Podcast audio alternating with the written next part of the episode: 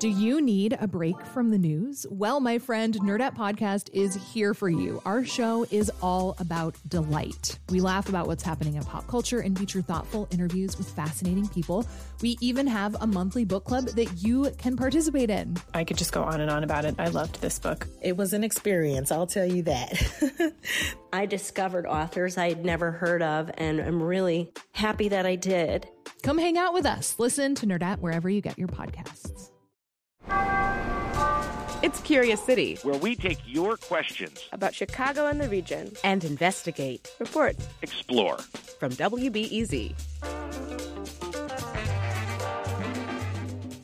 I'm Dan Weissman, and our question comes from Joel. He has asked us not to use his last name.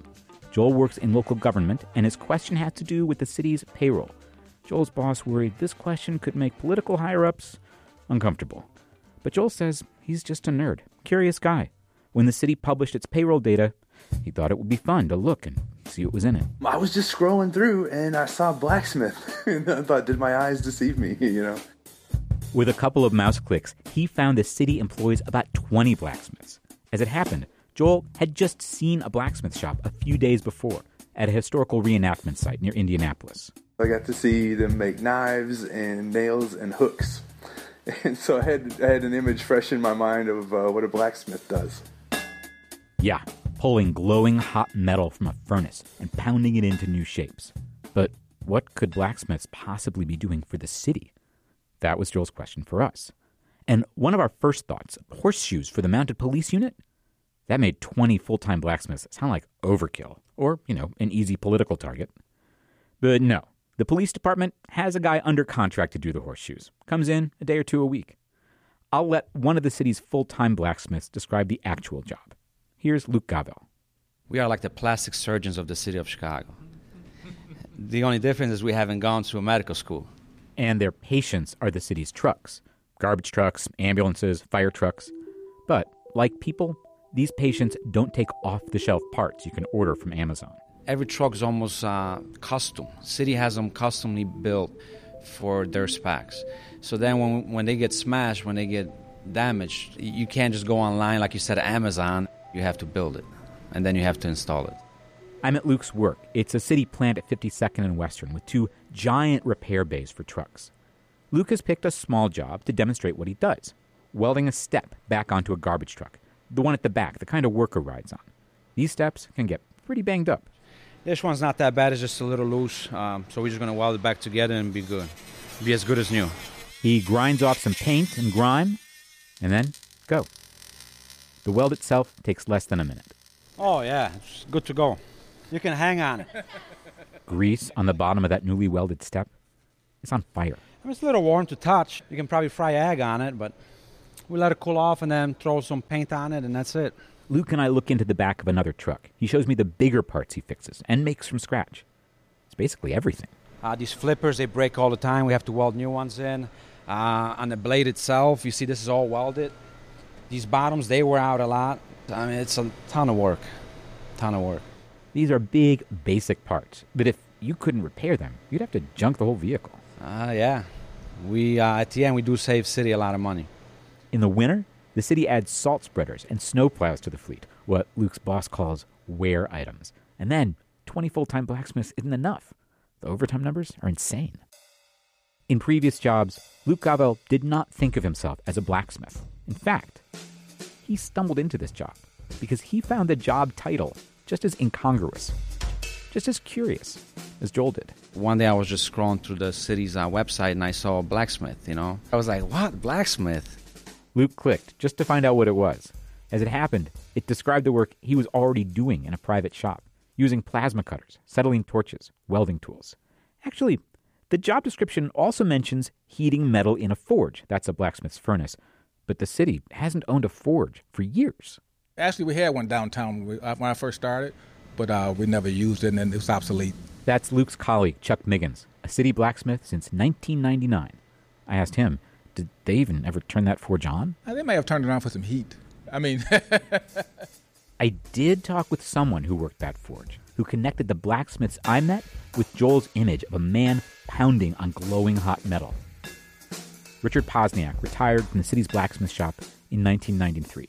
We always had somebody working on the fire that worked on the forge to do things like straighten bumpers, make chains, special hooks. I was one of the last ones that was working on the fire. Working on the fire, working the forge, is exactly what Richard Posniak wanted to do when he signed on with the city in 1950.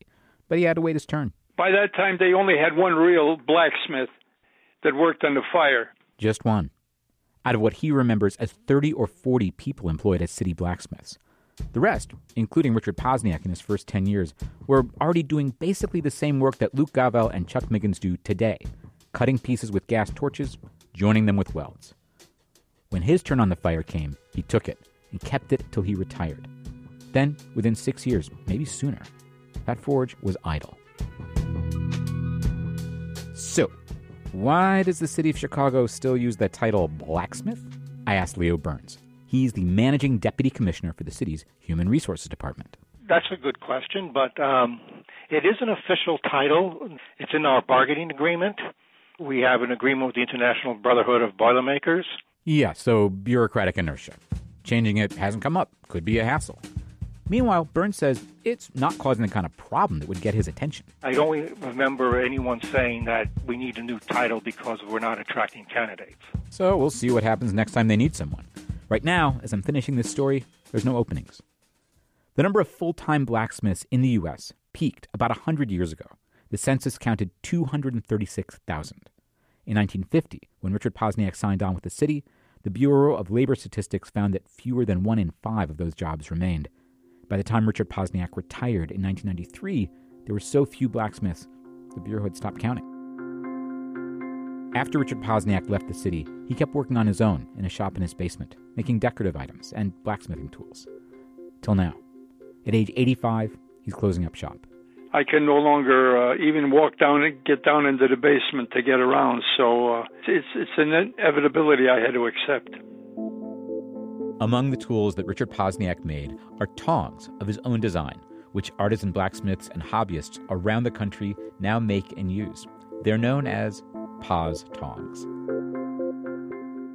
Reporting this week came from me, Dan Weissman. You can find pictures on our website of Luke Gavel in his awesome welding helmet and a pair of Pos tongs. That's wbez.org slash curious city. Oh, and by the way, we first reported this story in 2015. Now, at 87, Richard Posniak is alive and well. Not smithing, but still interested in design. Support for Curious City comes from the Doris and Howard Conant Fund for Journalism.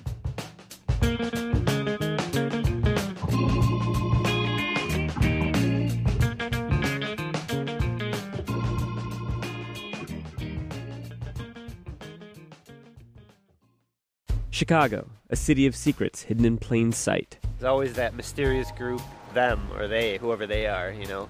So next time on Curious City, we bring you our favorite Chicago mysteries like How do shoes get on power lines? What's at the bottom of the Chicago River? Did a shark really attack young George Lawson in Lake Michigan in 1955? An hour we call Mystery City. That's next time on WBEZ's Curious City.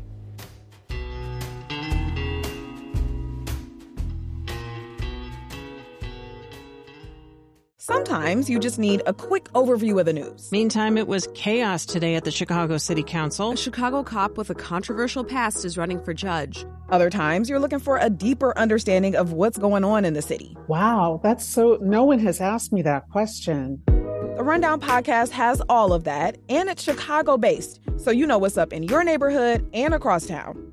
Listen to The Rundown wherever you get your podcasts or at wbez.org slash rundown.